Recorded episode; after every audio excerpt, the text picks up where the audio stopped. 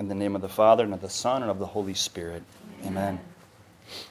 Lord Jesus, we believe that you are really, truly present here. And we just want to be where you are. We thank you for wanting to prolong your real presence throughout time, throughout all of time, through the Blessed Sacrament, through the priesthood. Lord, please increase our faith in your real presence. Help us to open up our hearts and our minds and our bodies to receive you today, Lord, in spirit and in truth. We believe that you want to speak to our hearts today, Lord, heart to heart.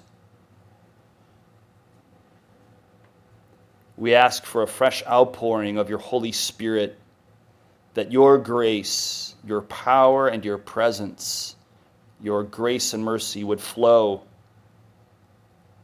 into our hearts from your heart,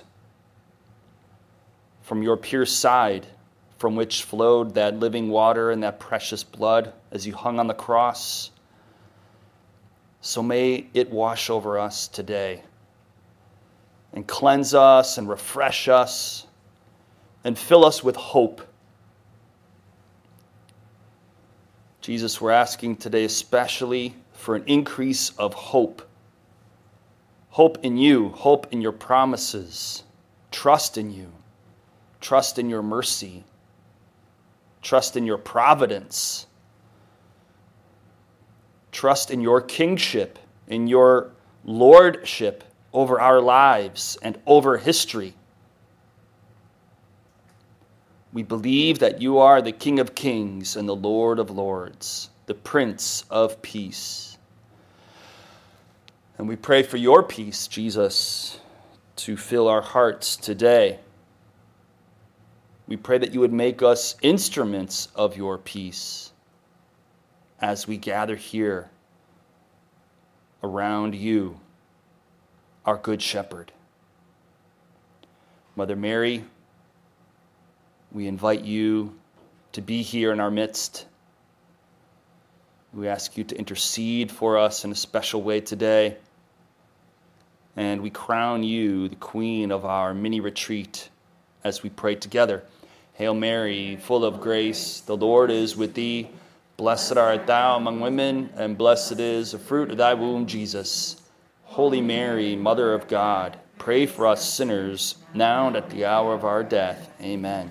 In the name of the Father, and of the Son, and of the Holy Spirit. Amen. Good morning to all of you once again. Today's liturgy, the readings for the Mass, is very rich, and I did not want to wait until the homily to reflect on it with you. So I'm going to use the first reading and the psalm, especially during our reflection. And then perhaps we could leave the gospel for the homily. So, the first reading, some of you have your Magnificat or whatever. Uh, it's St. Paul's letter to Titus, chapter 3, verses 1 to 7. St. Paul's letter to Titus, chapter 3, verses 1 to 7.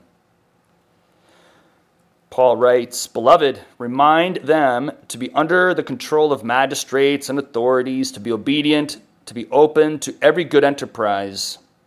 They are to slander no one, to be peaceable, considerate, exercising all graciousness toward everyone.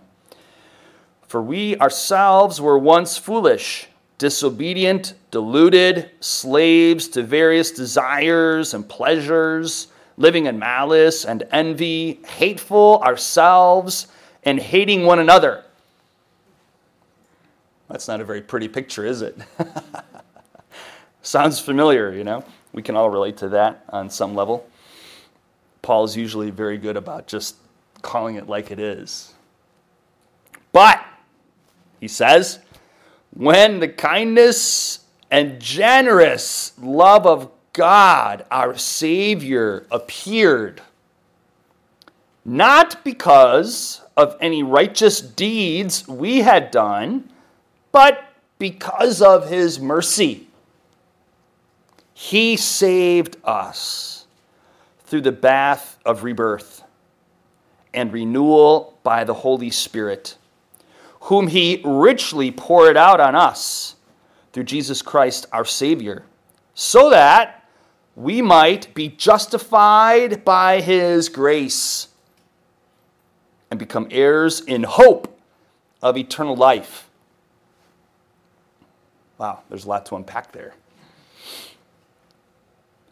So he's starting off contrasting that opening couple sentences, that opening paragraph, which was very dark and gloomy and rather hopeless. He brings in the remedy, he brings in the hope by saying, When the kindness and generous love of God, our Savior, appeared. So, this is like Kerygma 101 for those of you who have been to Cindy Carter's class on the kerygma, the preaching of the gospel, the preaching of the good news. That's what they call the kerygma. Greek word that means to proclaim and to preach. And it's what we refer to, uh, it's how we refer to the apostles and how they first preached the kerygma, this good news. And it was precisely saying, look, yeah, humanity was in a bad place, in a rather hopeless place. But then God sent his son in kindness, in generous love. God appeared. I mean, he first appeared as a baby, right? He came so humble, so poor and needy in so many ways, in every way, really. He chose to come on the scene like that. He chose to save us that way. And that just says so much about God. And, and I know it's just you know over the horizon christmas in fact i had somebody text me already this morning can i start decorating my house for christmas i said go ahead she's like today So go ahead, you know. If that's going to help you stay hopeful, then yeah, go for it. As a reminder that in the midst of all of this craziness, God is still with us. And, you know, uh, when He came, he, he chose to come in, in such a way that was so inviting, not intimidating who's intimidated by a little baby, right? But on the contrary, we're, we're drawn to babies, especially moms, right? You're drawn to babies. And that's, I think that's something today that we can reflect on. And as, as we look forward to Christmas, we can make this a particular petition that the Lord would, as I like to stay, say, restore and perfect the image that we have of Him. Because the image that we have of God will necessarily impact and greatly influence the image that we have of ourselves. The image that you have of yourself. The image that you have of God is necessarily going to influence the image that you have of yourself. You know, maybe you've never made that connection. And sure, there's a lot of things that we would say of God with our heads, but when push comes to shove, you know, when the rubber meets the road, we may not necessarily believe them with our hearts. Maybe we haven't really experienced it with our hearts. And so, therefore, we still tend to strive to earn God's love, to be good, to do good, to get God's attention. We tend to be hard on ourselves we tend to be hard on each other. Because I think on, on some level we believe that God is hard on us, that God is so demanding. But as we continue to unpack this one long sentence by St. Paul today, we discover this beautiful image of God who took the initiative to save us. You've heard me say that a lot, that God is the protagonist. God wanted to save us. It's not like he was up there in heaven, Father, Son, and Holy Spirit. Well, do you think we should save him? You know, do you think it's really worth it? I mean, really? They're so hard headed, they're so hard hearted, you know, they're so ungrateful. I mean, really? Like, what's in it for us? And really, there was nothing in it for them. When you think about it, there's nothing really in it for God. But, as Paul says, because of his kindness and generosity and mercy, not because, as it goes on here, of any righteous deeds we had done, but because of his mercy, he saved us through the bath of rebirth and renewal by the Holy Spirit. So, the bath of rebirth is our baptism. so, there's a little reminder of our identity that we are now new creatures, sons and daughters of our Heavenly Father, children of God. So that's who we are now. And we've, you know, we've all heard that and we sing the songs and but more and more we just have to let that sink in and, and soak in. And allow that to heal us. You know, that is a truth that can definitely heal our wounds. We all have identity wounds, let's face it. We all get beat up and knocked around in this life. And, you know, the enemy, the devil, he knows how to poke at us and get a reaction out of us. He knows how to try to discourage us and lead us into despair and hopelessness confusion, division, right? We got a lot of that going around today. He loves that. But the Lord is trying to unite us to Himself. He's trying to draw us to Himself. And I think that's one of the main reasons why He chose to be born a baby. He chose to come on the scene, so to speak, as an infant, a newborn, so that we could see that he wasn't interested in having us follow him out of fear. He was not interested in having us follow him out of fear. And fear speaks to striving and uh, restlessness and shame guilt. That's not very attractive. So he wanted us to know that he prefers to have us approach him with trust, with confidence.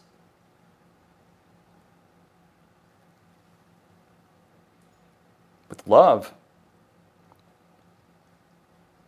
So he richly poured out on us the Holy Spirit through Jesus Christ, our Savior. Speaking of the Father. So, just as the Holy Family was there in Bethlehem, Joseph, Mary, baby Jesus, and as they continued to live together, they were imaging for us the Father, the Son, and the Holy Spirit, the Trinity.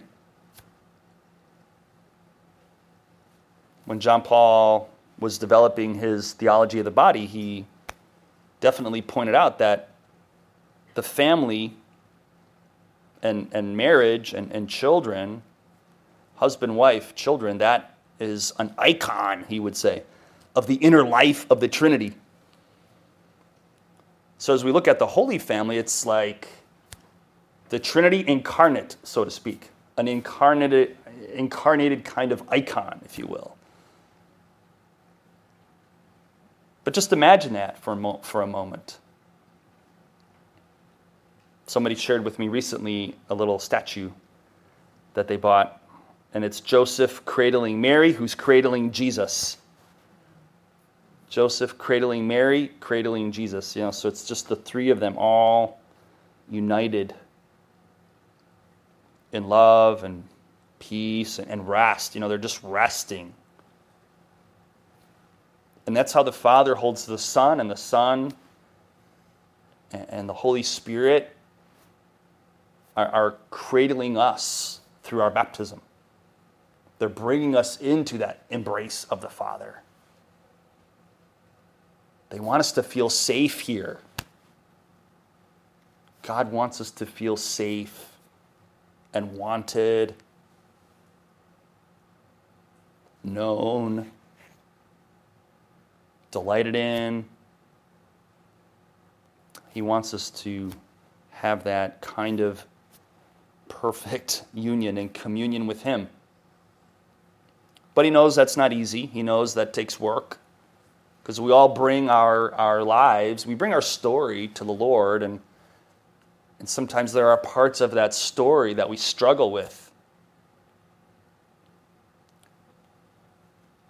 I was talking to a, a survivor of clergy sexual abuse yesterday. She's in Regnum Christi now. She lives in Arizona. And she gave her testimony to all legionaries uh, via Zoom on Monday and we heard two other testimonies as well in an effort to just increase our ability to minister to survivors and just have more of a understanding of what they go through and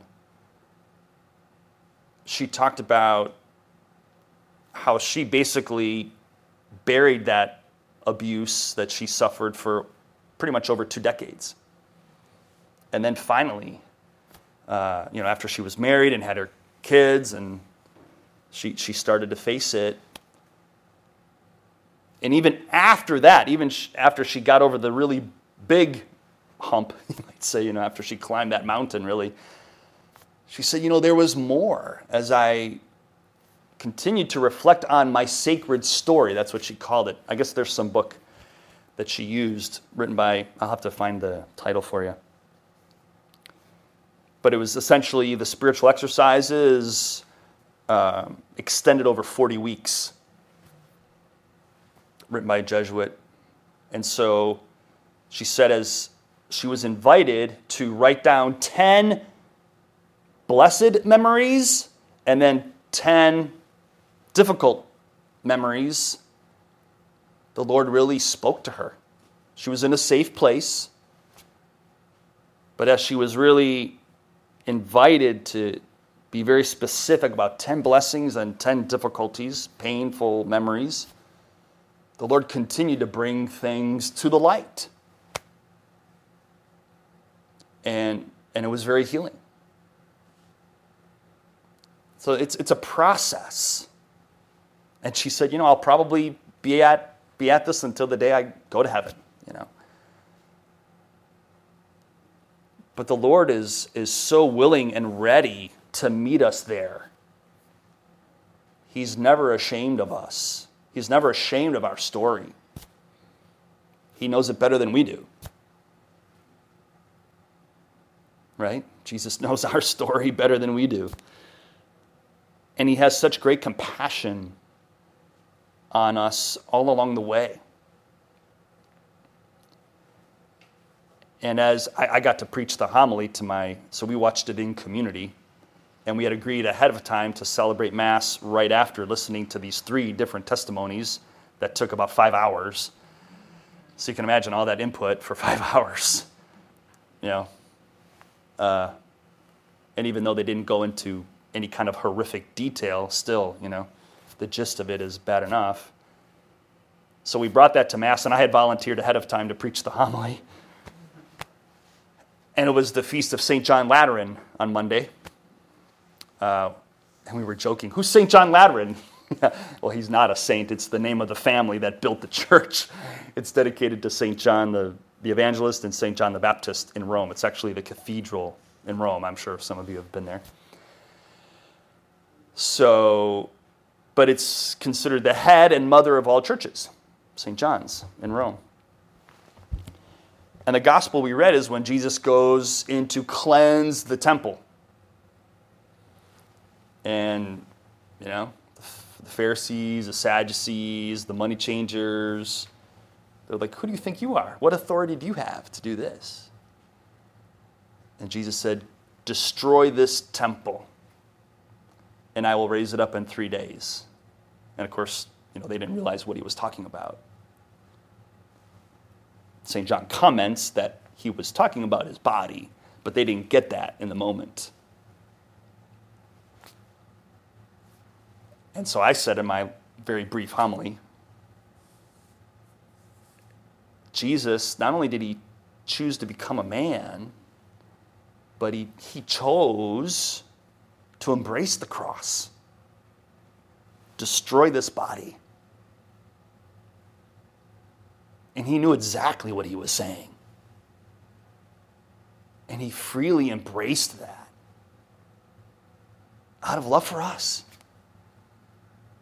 Because he knew that throughout the history of humanity, so many people, really all of us in one way or another, are destroyed, are, are broken down, you could say, because of sin. Not just our own sin, but because of the sin of other people. And it's just a vicious cycle, right?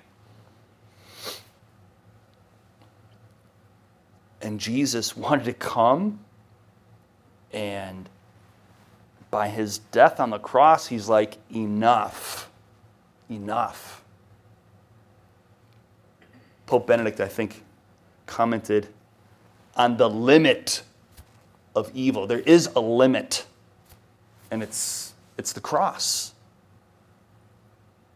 You know, think about it now, in light of the fact that there's pain and suffering in the world, death is a kind of mercy, right? There's a limit. At some point, we all get to die and go home to the Father's house and live in paradise. I mean, we have to ask God to help us cultivate that kind of mindset we're not living for this world. It's a valley of tears. And as somebody in this room shared with me recently, Father, it's not really getting any easier. it's not really getting any easier. And yeah. But we're called to have hope. Listen to how Paul finishes. Let me back up a little bit again just to give us the context. So, when the kindness and generous love of God, our Savior, appeared, not because of any righteous deeds we had done, but because of His mercy, He saved us through the bath of rebirth and renewal by the Holy Spirit, whom He richly poured out on us through Jesus Christ our Savior so that we might be justified by his grace and become heirs in hope of eternal life. There's a man who had a very supernatural vision of his life. And he was justified not by his actions, not by his good deeds. He was justified by grace. In other words, he was made right with God by God. So again, sometimes that's it's a shift for us, I think. You know, I've talked about this a lot, but I, I think it's so important. In order for us to have the freedom that God wants us to have in our relationship with Him and our, in our relationship with others, we have to remember that it's, it's God who has made us right with Himself, by Himself, and through Himself. God has done that. And that's all His grace. There's Father Thomas. Welcome, Father Thomas. If anybody wants to. Can you hear confessions? Yep, right here in this room here until about, about 5 to 10 for the half hour. Thank you. Okay. All right, I'm almost finished here. So, God justifies us by himself through himself. The Father justifies us through the Son in the Spirit. So there's our Trinitarian worldview. Let's ask the Lord to help us cultivate this Trinitarian worldview, which reminds us that we're called to live in communion with God and with one another. We're called to live in communion with God and with, and with one another in time and for eternal life, for eternity. So we've become heirs in hope of eternal life. There's our Trinitarian worldview. And we need to remind each other of this. That the Trinitarian worldview says we're called to live in communion with God and with one another. And marriage and family is a reminder of that. It's, it points us to that ultimate reality. But we know that this side of heaven, it's not going to be without tears and blood and sweat. So the psalm is one we're all familiar with Psalm 23. The Lord is my shepherd, I shall not want in verdant pastures. He gives me repose. Beside restful waters, He leads me. He refreshes my soul. How beautiful is that? Again, talk about helping us to restore our image of God. Psalm 23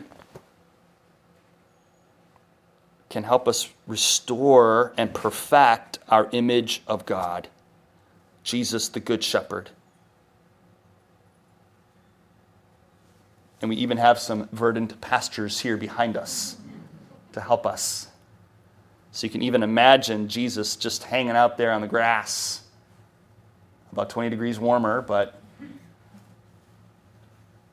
the sun is shining and Jesus is out there nice blanket, maybe your favorite glass of wine, you know, nice warm bread, some real butter. Kerrygold from Ireland, in case you're wondering.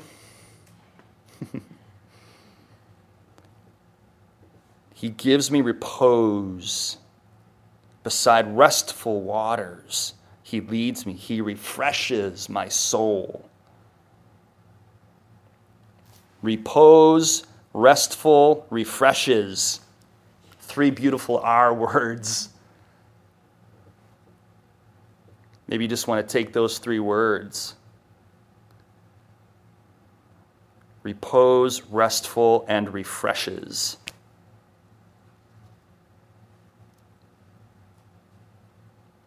That's what God wants to give us.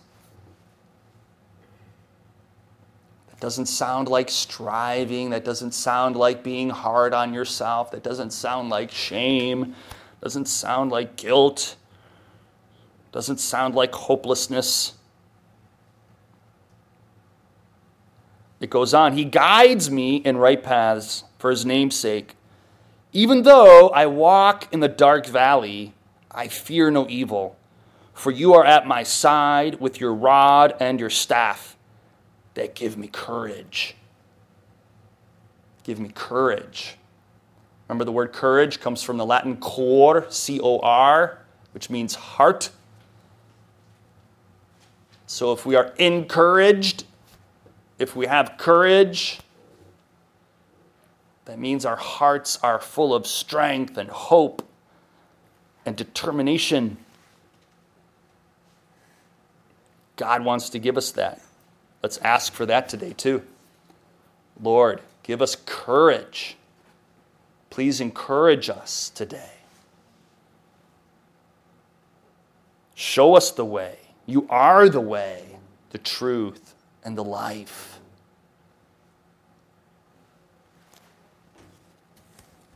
He came that we may have life and have it abundantly. John 10 10. And Psalm 23 echoes that right here. You spread the table before me in the sight of my foes. You anoint my head with oil, my cup overflows. What does that speak to? Abundance, right? Fullness.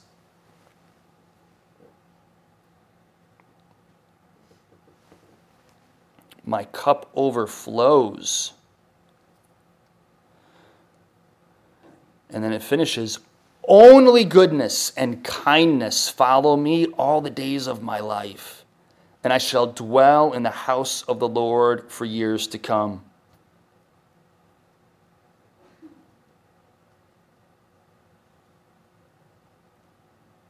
In other words, Jesus, divine mercy,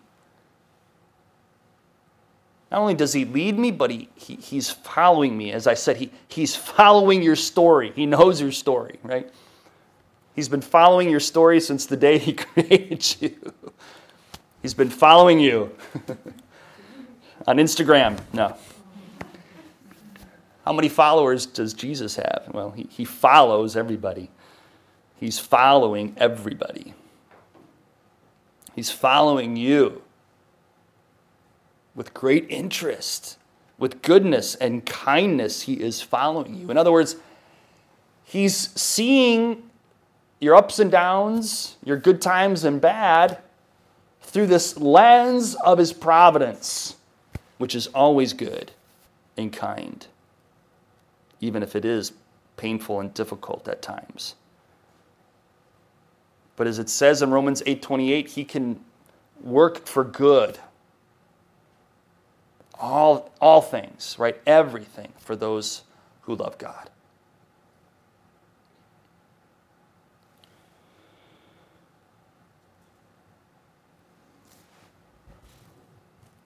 So, as we continue our time here before the Lord,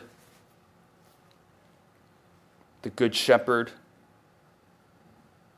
let's just pray for this peace to come upon us, His peace And let's ask Him to fill us with hope.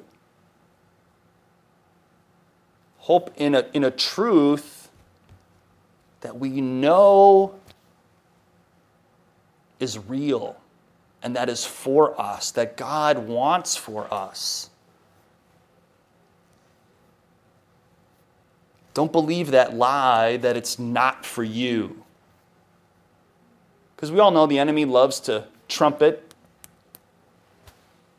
those lies. Let's bring those lies to the Lord today. Whatever anxious thought you have, whatever fearful thought you have, whatever shameful thought you may have, I can assure you that doesn't come from God. That is not the Holy Spirit. That you're not good enough, that it's hopeless, you know, any kind of confusion, doubting, fearful thoughts, those just don't come from God.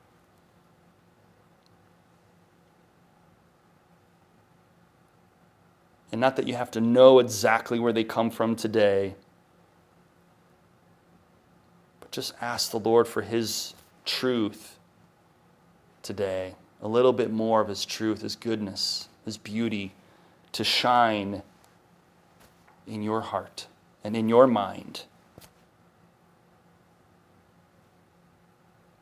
We ask you, Lord, to renew our minds, that is, to fill us with your truth, which sets us free, which helps us to know you and to know ourselves, our true identity, and to be firmly rooted and grounded in that.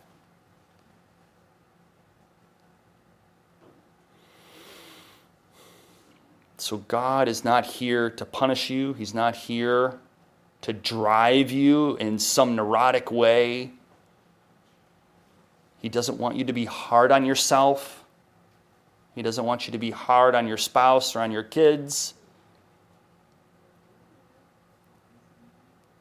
He just invites you to fix your eyes on Him and to allow Him to speak to your hearts today and to love on you, to comfort you. Remember, we're called to live in communion with God and one another. He wants to make you feel safe today, loved, wanted. He wants you to know that you belong here. That He absolutely welcomes you to be here and relishes this opportunity to bless you today.